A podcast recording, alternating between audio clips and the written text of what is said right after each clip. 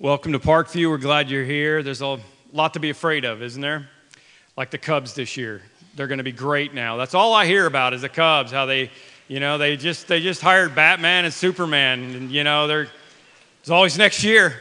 Um, hey, um, we're glad that you're here. I, I, there's a there's a special thing going on this weekend for those of you at our Lockport campus. And we just want to say congratulations to you as you finish out a season in this building and uh, move over to uh, the new building in Homer Glen. It, is, uh, it has been a remarkable journey. Many years ago, several years ago, about seven years ago, the church in Lockport came to us that was there and said, Hey, why don't you take our building and see what happens? And you guys have killed it over there, done some amazing things. God has blessed. Uh, uh, to the point where when the Eagle Rock campus came available, um, that's twice the size and gives us that much more opportunity. We had to take it. We had to keep moving, just like we've had to keep moving at our Orland campus from Tinley to Orland and all the things that we've done because there's more ministry to be done. But uh, we recognize what it's like to leave behind. Many of you have had uh, family members baptized there, you've had weddings, you've had significant things.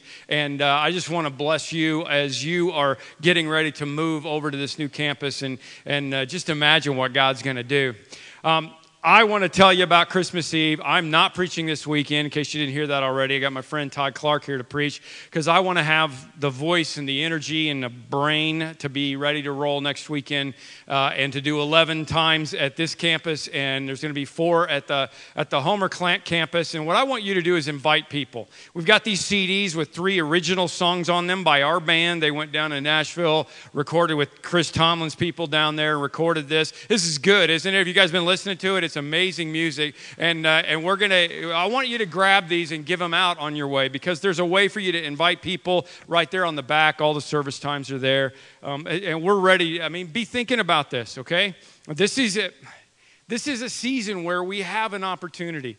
And, and, and the fear not, I mean, who knew when we decided to do Fear Not, which was like really literally back in the summertime, who knew all the things that were going to be going on in the world? I mean, this is a time when people are looking uh, for answers. They're looking to figure out what, what's going to happen, and there's more to be afraid of. And we know who, who that is that holds the future. We know about our God who is uh, mighty and conquered everything. And so we got the message to give them. So I want you to invite somebody.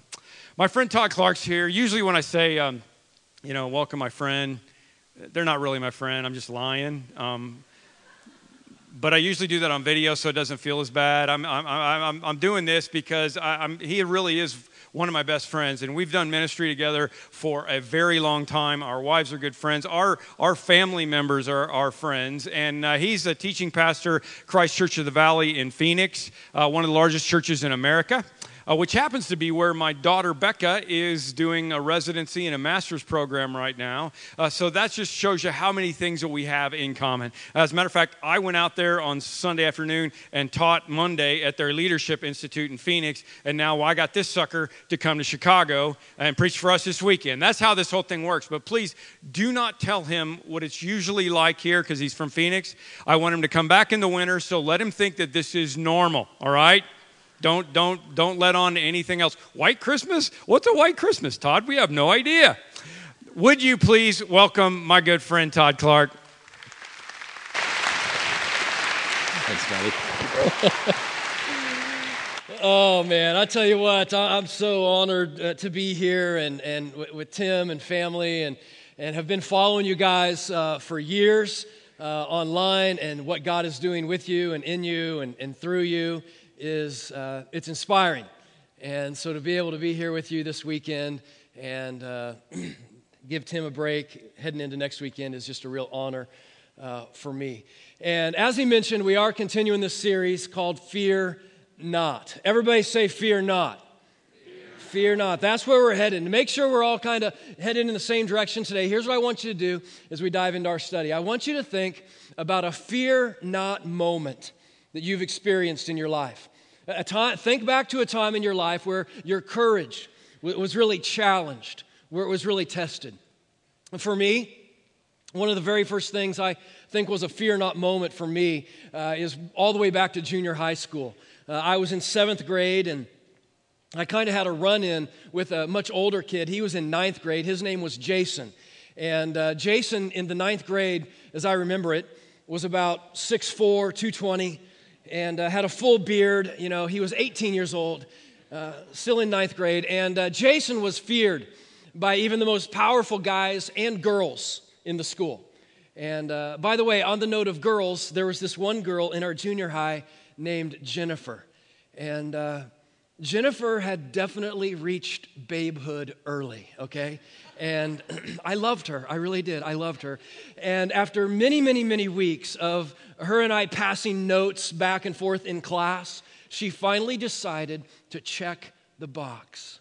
And we decided to go together. And I don't know where we were going. We were in junior high, but we were a couple. And the very first day we were a couple, I'll never forget this. I, I meet her at her gym locker in the morning before her first hour class, and I grab her books and I walk her to her first hour class. And then I go to my first hour class, which was gym.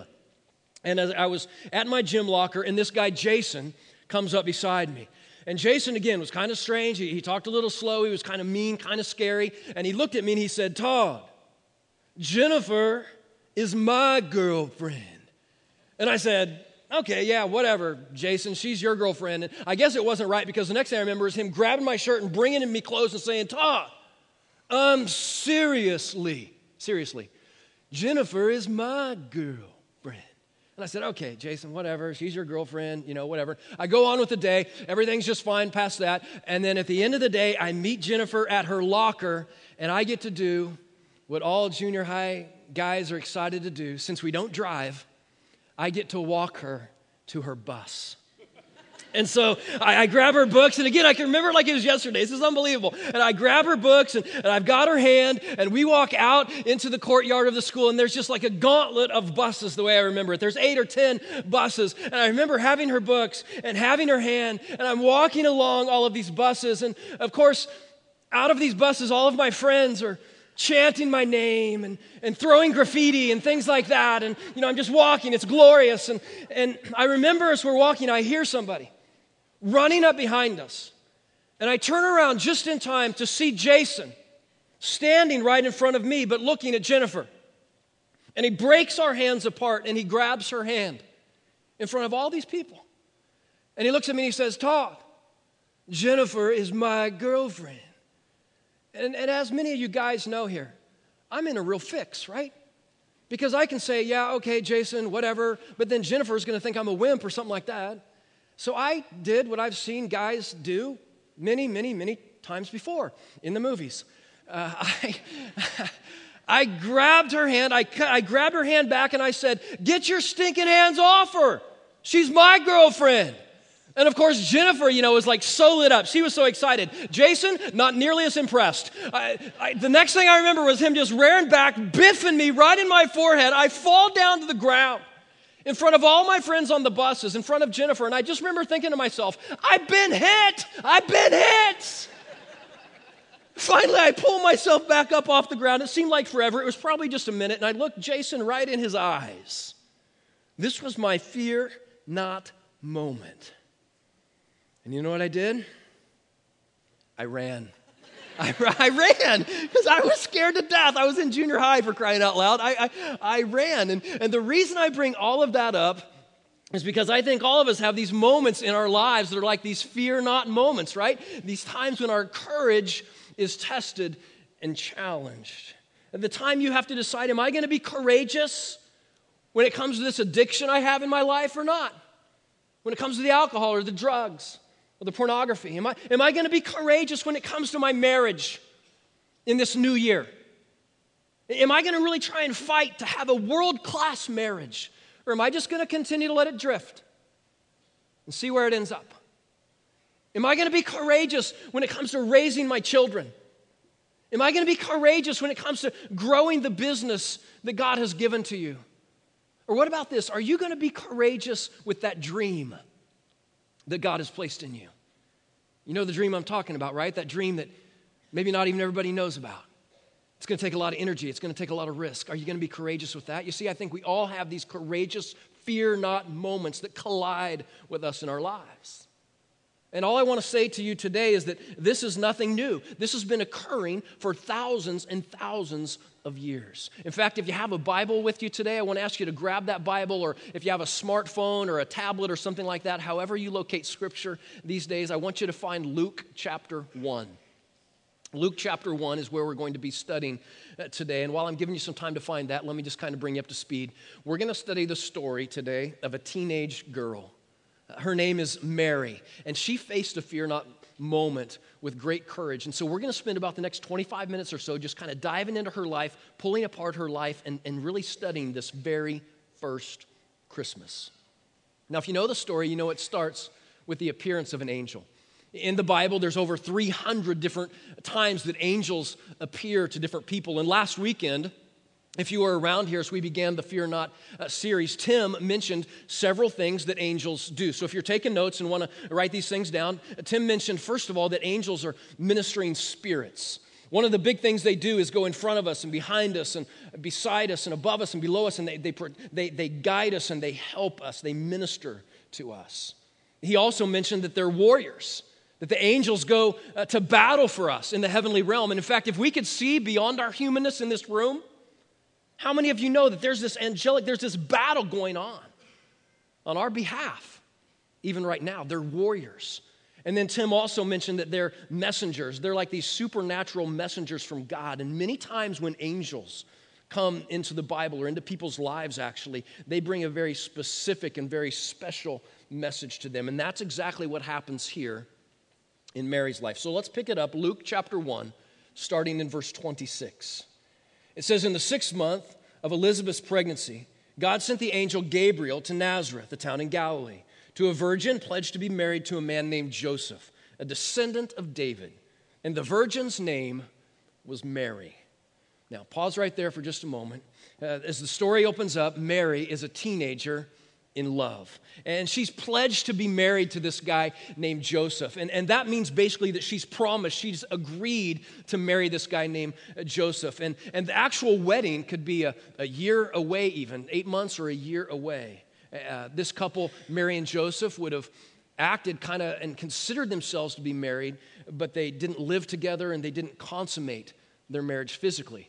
Mary lived with her parents, Joseph lived with his parents, and, and they were waiting till that wedding day and that wedding feast and that celebration where they would come and live together. And I just want you to realize that. That's very important for our study today, that backdrop.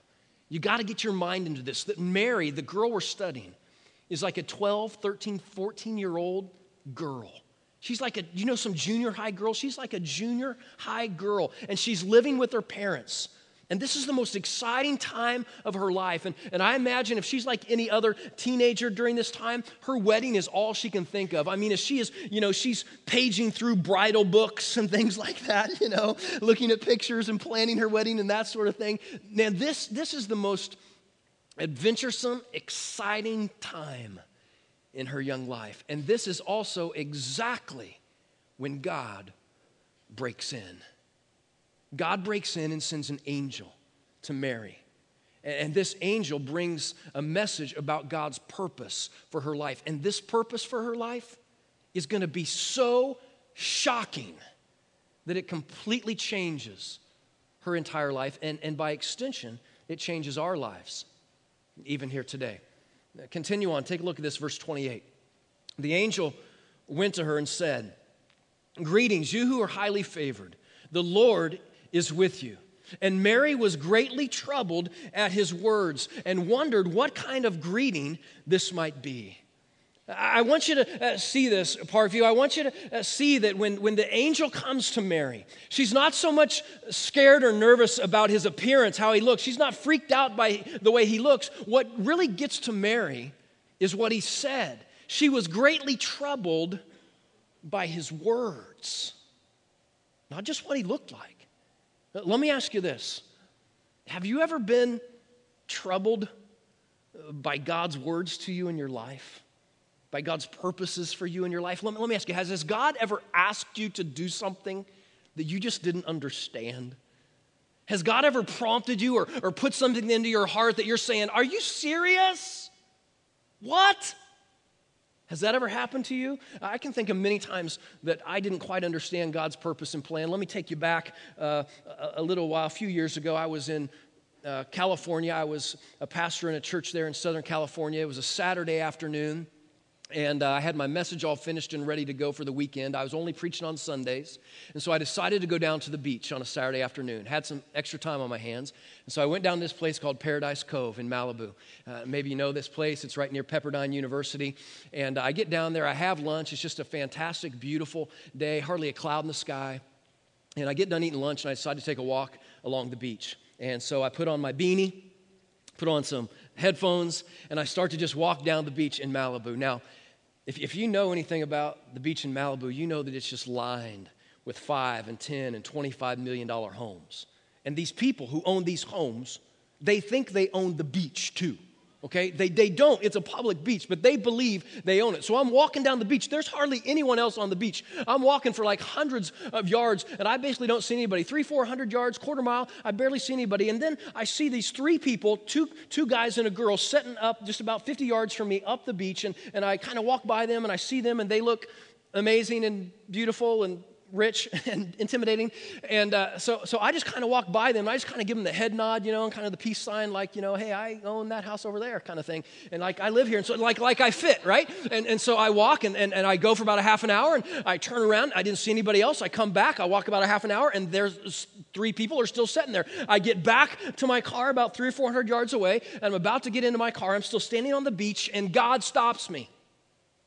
And just as clearly as I can tell you, God stops me, and I didn't hear an audible voice, but God speaks to my heart, and He says this to me Todd, I need you to go back and talk to those three people about me. And at that point, I, I don't want to burst your bubble about me as a pastor, but I got to tell you, my first response was, What? Are you serious? God, is this you? And, and, I had this huge argument with God. Have you ever had that kind of argument with God? Is God, is this really you? Am I really supposed to be doing this? So I had this argument with God. And, and what happens is he wins the argument as usual. And so I turn around and I start walking back towards these people. I, I had no idea what I was supposed to say. And, and here's the thing I'll, I'll finish that story at the end of the message today. How about that, okay? I'll finish that. And some of you are going, Are you serious? We don't like you. Tim, we don't like him at all. Here, here's, here, here's the thing. Here's why I want to leave it right there because I'm in, the, I'm in this moment where I don't understand what God is asking me to do and why He's asking me to do it. And, and you're going to have many of those points in your life as well. But I want to say this to you you can trust God even when the season and scenarios of your life are fearful and don't make sense. You know why? Because God has a perfect track record of faithfulness and he's not going to blow it on you. That's why. He has a perfect track record of faithfulness all throughout the centuries, and He's not going to blow it on you. He's not going to blow it on me. God's not looking down right now saying, you know what? I can help him, I can help her, I can take care of them in the past, I can take care of them, but you, I don't know about you. That, that's going to be a problem.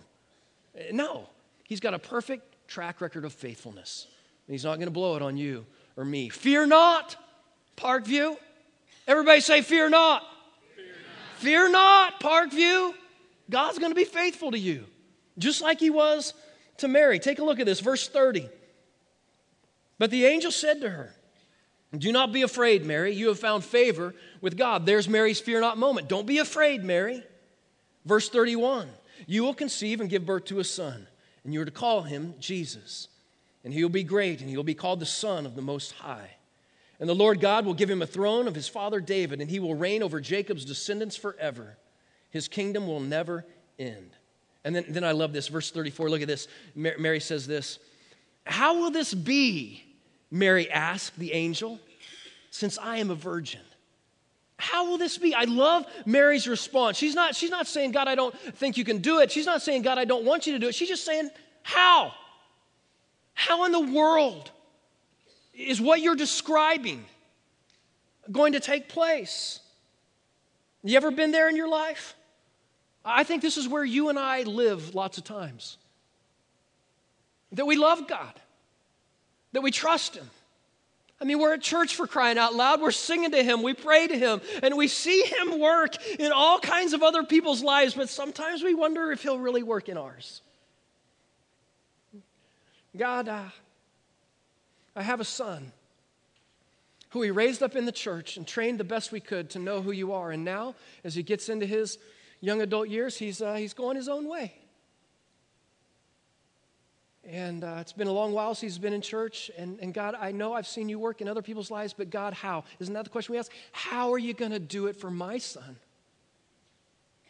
Or maybe your marriage is just on the rocks and you come into church on a weekend and the right thing to do is you know to kind of put on a smile and shake hands and be like everything is okay when you come into church on the weekend but what you're thinking the tape that's playing in your mind the whole time while i'm saying these things is you're thinking okay god i know you've helped other people i know you've helped other marriages but how are you going to help mine how are you going to do this, God? Because when we go home this weekend, you know what's going to happen? He's going to go sit in the living room and I'm going to go in the kitchen.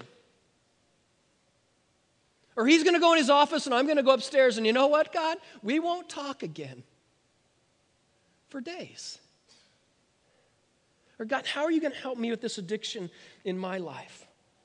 How's this going to happen? And, and the thing is that I just want to say no matter where you're living in that space, for you and I, it's, it's not up to us to, to know how God is going to do all these things. It, it's up to us, if you're taking notes, to just trust this that whatever God originates, God also orchestrates. Whatever he originates in your, in your life, he also orchestrates in your life. It's not up to you to figure out every single one of the pieces and put everything in place and trying to get it all just right. It's not up to you to always know how. It's up to God to know how, and, and you and I to trust him and follow him with our lives. Now, sometimes, sometimes God does tell you how. He shows you how he's going to do certain things in your life or in your family. That's what happens in Mary's life. Take a look at verse 35. The angel answered. Mary, remember, said, How? How is this going to happen since I'm a virgin? And here's what God says the angel says. The angel answered, The Holy Spirit will come on you, and the power of the Most High will overshadow you. So the Holy One will be born, will be called the Son of God. And even Elizabeth, your relative, is going to have a child in her old age. And she who is said to have been able to conceive, she's in her sixth month. And then I love this, verse 37. For no word from the Lord, from, the, from, from God, will ever fail. Isn't that good? No word from God will ever fail. Verse 38 I am the Lord's servant, Mary answered. May your word to me be fulfilled. And then the angel left her. And that's the story. See, what happens is, is the, the angel goes ahead and tells Mary how all of this is going to happen. But the problem is the how is going to cause all kinds of problems. How many of you know that a lot of times it's better just not to know how? Right? God, just don't tell me how. Just do it. Because if you tell me how, I don't know if I want you to do it. So don't tell me how, just do it. But the, but the angel says here that here's, here's how it's going to happen. You want to know? Here's how it's going to be laid out. The angel says, you know what's going to happen? The Holy Spirit. The way she's going to conceive is the Holy Spirit is going to come upon her, and this baby is going to be from God. And that's how she's going to be pregnant. That's how she's going to have this baby. Now, remember, you got to remember, you got to get your mind into this very first Christmas and this teenage girl. You got to remember the backdrop from which we're studying. Mary and Joseph, remember, are not officially married yet, which means they're not living together, which means, I'll just say it for you, they've never had sex. Okay, they've never had sex. And I don't know how all this plays out. I can, I can just see this happening in my mind. Maybe this is how it plays out. Just, just kind of go with me. I can just see Joseph, you know, one afternoon, he's, he's bringing his soon to be bride home to her doorstep and he's dropping her off at her house. And as he's getting ready to drop her off, Mary says, Oh, Joseph, um, there was one thing that I wanted to say to you, and I don't know how to say this, it's been on my mind for a little while, and it's just gonna kind of, it's kind of kind of crazy. And Joseph said, Well, just what is it? Just, just tell me what it is. And she says, Okay, okay, here, here it is. Are you ready for this? I'm pregnant. And I think when that happens, I mean, how do you think that happens? I think when that happens, Joseph has to, has to start laughing, going, Oh man, Mary, you are hilarious. You are so hilarious, Mary. You are so funny. But then very quickly, you know what I think? I think his mouth starts to get a little dry and his stomach starts to churn a little bit because he can see clearly that uh, Mary, she's not joking. she's not joking about this. And what comes next is this very, very sick feeling deep down inside of him because he also knows he is not the father. And uh, I mean, he's never even kissed her. He's never been with her alone. Everywhere they go, they have a chaperone with them. I mean, he's never even been alone with her. But obviously, somebody has been alone with Mary, right? I mean, his, his fiance is pregnant with someone else's baby. And, and again, I don't know how all of this plays out, and I think maybe Joseph believes her for maybe a few days or a few weeks or kind of back and forth. But then what, what the Bible says in another section of Scripture in Matthew, and we're not going to study all of that today, but it says that what happened was this Joseph was getting ready to just be done. He, he's going to call it off. He's going to call off the engagement. And what happens is another angel that's all throughout the Bible, uh, all throughout, especially the first Christmas, another angel appears to Joseph in a dream and says, Hey, listen. Don't be afraid. Fear not, Joseph, because this baby conceived in her is, is from me. It's from God. It's from the Holy Spirit. And so, you know what they do? Mary and Joseph, they just decide to proceed. And they decide to trust God and believe that He has created them on purpose and that He has a plan for their lives. And that's really right there as they come to that point and they live out the rest of the story. That's really what I want us to, to take away and apply to our lives uh, today. Just a couple of things from this season in the first Christmas that I want us to realize. First of all, is that God created you on purpose. God created you on purpose. Everybody say purpose. Purpose. God has a purpose for your life. Do you realize that you are a magnificent creation? Of the Most High God? You are. And I know when I say you, you think I'm talking about some other you. No, I mean you. You are a magnificent creation of the Most High God. And, and maybe some of you are thinking, Todd, I'm just a normal guy. I mean, you don't know me. I've just, I mean, I live, you know, outside of Chicago and I have a normal job, a normal house. And, you know, I, am no, you are a magnificent creation of the Most High God. I don't care if you've been at Parkview five or 10 years or if you've been here for about 50 minutes and this is your first time back in church for a long time, I want to say to you that God notices things about you and has carved things into you that a lot of other people probably don't even notice. And He has a purpose for your life. Let me see if I can uh, illustrate this for you. Several years ago, uh, I was able to go to New York City and You've probably been there. And one of my bucket list kind of things was to go to the Statue of Liberty. So I went and checked out the Statue of Liberty, and, and uh, it was just pretty amazing to be there. I've seen it in pictures, you know, and things like that for years, but to go and to see just how huge and magnificent this statue is. And I didn't go all the way up, you know, and look out her crown and stuff like that, which I think you can do. I didn't do that, but it was, it was, it was pretty incredible to do that and, and just experience being there right beside the Statue of Liberty. And I, I, I, went on home, and as I usually do when I study kind of famous places, when I got back home, I started reading and kind of diving into the Statue of Liberty and just kind of studying the history of it. And, and I was blown away with some of the things I learned. One of the biggest things that blew me away about the Statue of Liberty is not, not just, you know, the crown and, and all that kind of stuff and, and you know, every, all that, but it's, it's look at her head, look at her hair behind her crown Look at the detail that's put into her head there and, and how they carved that into her head. Is that unbelievable? That's, that's amazing. That, that blue, when I saw this picture for the first time, I was like, are you kidding me? That's phenomenal. Maybe right now you're thinking, Todd, I, I don't know. That's, it's like, just looks like squiggly lines. I mean, it doesn't look that incredible to me. Why are you so excited about that? Let me tell you why. Do you know when the Statue of Liberty was put in place in the United States of America? It was clear back in 1885. Many, many decades before airplanes and helicopters were ever around. Many decades before anybody would fly over the Statue of Liberty and see this, the people who created and carved the Statue of Liberty took the very same painstaking time to carve things into the top of her head, just like they did her feet and her hands and her face. They carved things in to Lady Liberty that they didn't think anybody would ever see. And that blows me away because you know what? I think it's the same way with you and me and God. God has carved things into you that only He can see. And you have purpose. because you were created by the most famous, loving, skilled creator in the history of the world. God created you on purpose, and, and God has woven, and listen, th- this may, some of you, this may make your heart beat fast, and others of you, this may frustrate, but it's true.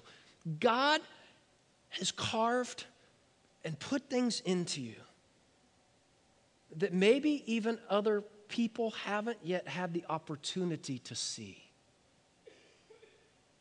He has a purpose for your life. And if God is going to take all this time creating you just right on purpose, you also have to think this that God is going to have a plan for your life. That's the next thing I want you to write down in your notes that God has a plan for your life. Not only did He create you on purpose and carve these things and weave these things into your life, but He has a, a, a plan for your life.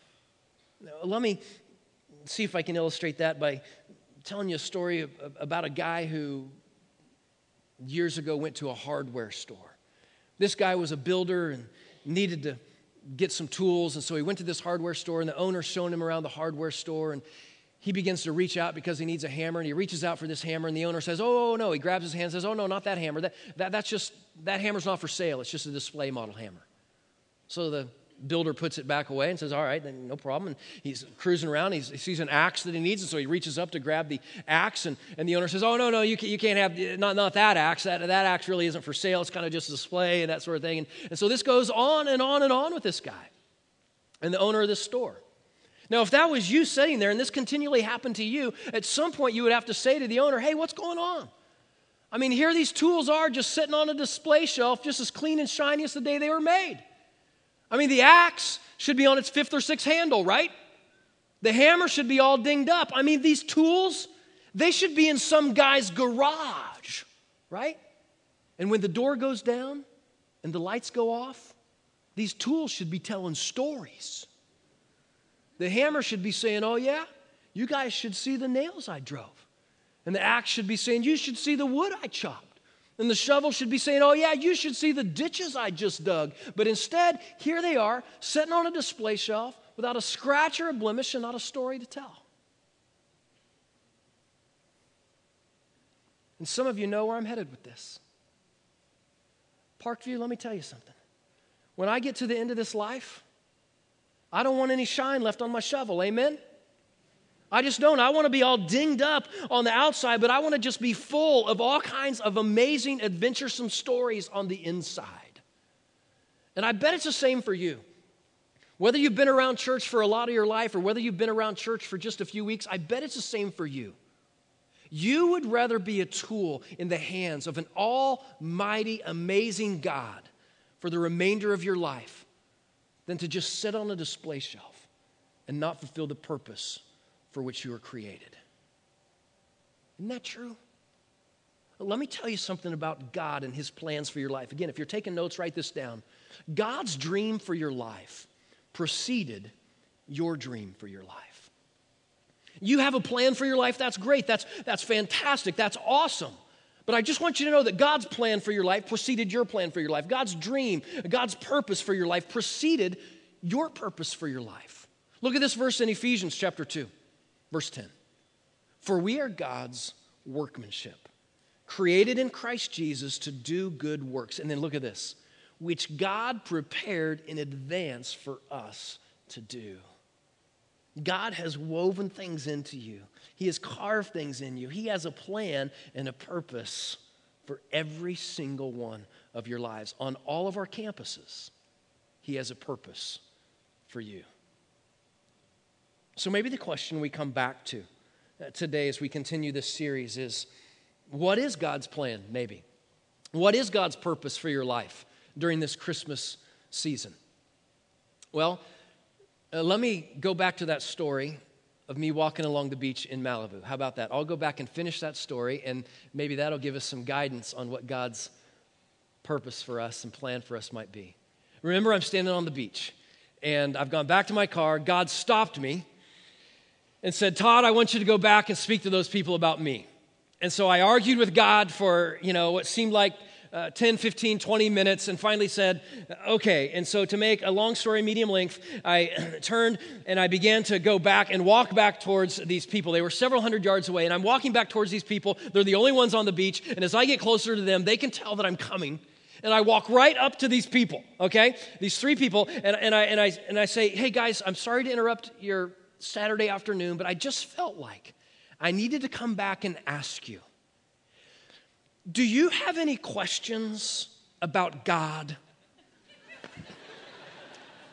That's what I said. And you're thinking, Todd, you're so spiritual. I know, I am. Thank you. You're, you're an incredible pastor. Again, thank you. I know. Uh, do you have any questions about God? And uh, one of the guys very quickly piped up and said, I don't know. Do you have answers? And I said, I don't know. What's your question? And then they talked for what seemed like five or 10 minutes. It was probably just a minute. And that very same guy piped back up and he said, You know what? No, we don't have any questions at this point, at this time. And I said, You know what? All right, got it. Thank you. Sorry to interrupt your afternoon. And I turned around and I just began to walk away from them. And I want to tell you this, Parkview, and I tell you this just because I believe we're friends. Uh, when I got out of their audible range, I said out loud, I said, God, what was that about? Are you serious?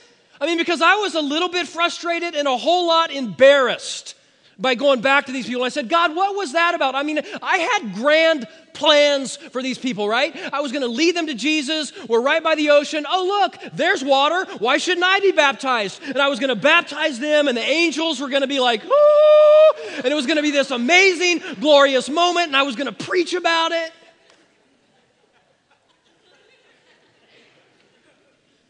And so I'm like, uh, God, what was that? And again, I didn't hear an audible voice. I didn't hear anything out loud from God, but I'm telling you, Parkview, just as clearly, it's like it was yesterday. I felt God speak to my heart. I felt Him say to my heart, Todd, you know what that was about? Todd, that was all about you being obedient to my voice and my leading in your life. That was it. Todd, I just wanted to know that if I ask you to do something, you'll do it. And so, Parkview, what's God's purpose? What's God's plan for your life this Christmas season? I'm, I'm going to tell you what God's purpose and plan is. Are you ready? Here's God's purpose and plan for your life. Are you ready for it? I don't know. I don't know. And some of you, again, are thinking, I don't like him. I just don't like him. He can be your friend, Tim, but not mine. We don't like him because he, doesn't, he hasn't told us anything, really, basically. He hasn't, I don't know what he's done. What's God's plan for your life? I don't know, but here's what I can tell you. Here, here's what I can promise you. I promise you, I don't know all of you, certainly, but I can promise you this is true of your life. If you will make time to listen to God, He will tell you. He will tell you. He'll, he'll speak to your heart, just like He did Mary and Joseph. And I would say that God's purpose for each of our lives this Christmas season, God's purpose would be that we would listen to his promptings and fulfill his purposes. Listen to his voice and leading and fulfill his purposes. It may not just be one big overarching purpose he has for you. Maybe he has many different purposes and plans for you, even during this Christmas season. And, and by the way, when it comes to God's plans in your life and God's promptings in your life, there's no such thing as big promptings or little promptings. I mean, who are we to say the moment we are involved in is big or small? We can't see the future. We can't see the scope of God's grand plans. The only thing for us is to be obedient. And, and, maybe you feel like you have some big promptings and some big plans that God is putting on your heart during this Christmas season, and that's wonderful. Maybe you have some big plans like God, you know this, you've been ignoring it. But you know that God is calling you because you have the means to help somebody out during this Christmas season, maybe January or, or, or, December, and pay their mortgage, pay their rent. And you could do that. That's a big prompting. You're kind of scared about it, but that's big. Or maybe you're supposed to give your car to somebody and you get another car. Or maybe you're supposed to buy somebody a car. God's been putting that on your heart. Those, those could be big, you feel like big plans. But maybe you also, you, you kind of feel like, you know what, God hasn't given me anything like that. God, maybe you just feel like this little voice and you keep just kind of ignoring it. Maybe God's just been asking you in a little way to just go to your friend's house, drive over to your friend's house, and just go sit in front of their house in your car and just pray for them. God keeps telling you that every day when you're driving home from work. Just go pray for them. Don't even ring the doorbell, don't even go in. Or, or maybe God's prompting and his plan for you during this Christmas season is just to text one of your friends or email one of your friends about coming back to Christmas, Christmas Eve services. You say, Todd, that's not that big a deal, but God keeps putting this guy or this girl on your heart. And, and how many of you know sometimes God's timing in that is just perfect, oftentimes. And, and we can text them those things, and, and who knows what difference it'll make in their life. Let me just share this one last thing, and I'm going to wrap this up. Do you know this? Do you know that 100 years from now, the only thing that's going to matter in a person's life is what they believe about Jesus? That's it. What kind of car you drive is great. That's great. If you have a nice car, if you live in a great house, fantastic. That, that's wonderful. Those are all great things. Who, who you get married to, that's very important, obviously. Uh, you know, th- those kinds of things are big. Where you go to college, again, big decision. All, all those things are good and big. But 100 years from now, the only thing that's going to matter is what a person believes about Jesus. And so, Parkview, may we be the kind of people who fear not and follow Jesus wherever he leads us this week. In fact, for the next few moments, I'm going to pray, and there's going to be some time. We're going to sing, and in your program, you have this little connection card. And in that connection card, there's this uh, little next step area, and it says, I'm going to fear not and follow Jesus. And maybe you have something God's been laying on your heart today or earlier this week. You could just write that in there to keep yourself accountable, or you could give it to somebody here at the church so they could pray for you and come alongside you as you fear not and follow after Him. Now, let's pray together today. God, thanks for the opportunity that we have to come together to a place like this and to, to sing and just recalibrate ourselves with, with worship, with music, and what that does to our hearts and our spirits. God, thank you for the opportunity we have to study the Bible, to study your word that is just so relevant in our lives, even today. God, I just pray that we would be the kind of people who are just as bold and, and brave and excited and full of purpose out there in the world as we are in here. God, thank you for this time to study and grow. God, I pray that we would be open to your purpose and plan this week. In Jesus' name we pray. Amen.